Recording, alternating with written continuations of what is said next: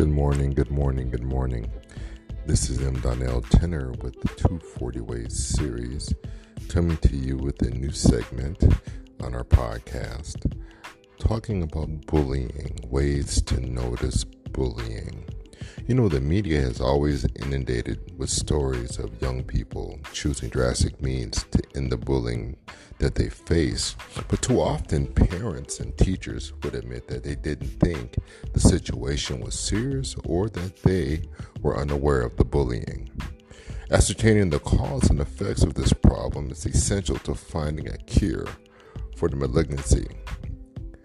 I think I have some ways that we, as parents and teachers, can identify signs of bullying and to mitigate its harmful effects. The first thing is we need to take notes when children are clustered together in groups.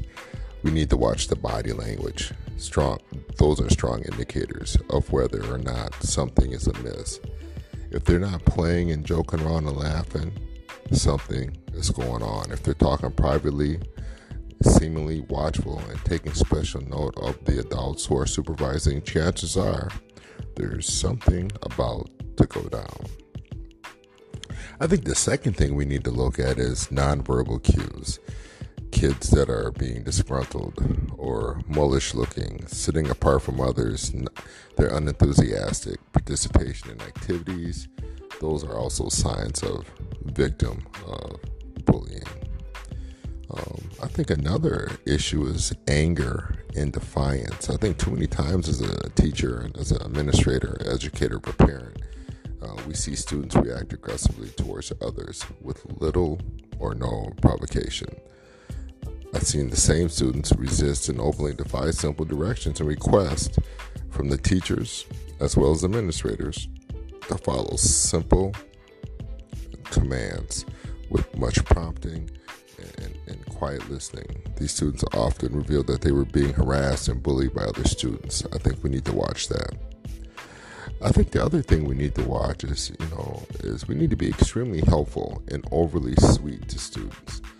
Um, a smile doesn't cost a thing. The way we react, the way we look, the way we talk to students, um, and not lending a helping hand and need to lend a helping hand and by building essential relationships with children, I think is key for us to stop build, stop the bullying that's going on.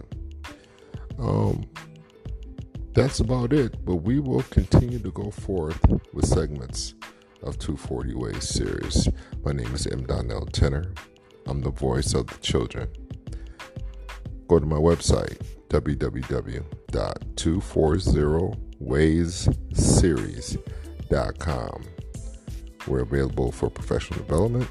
We have several books that are available online on Amazon.com Look forward to seeing you. Take care. Alhamdulillah.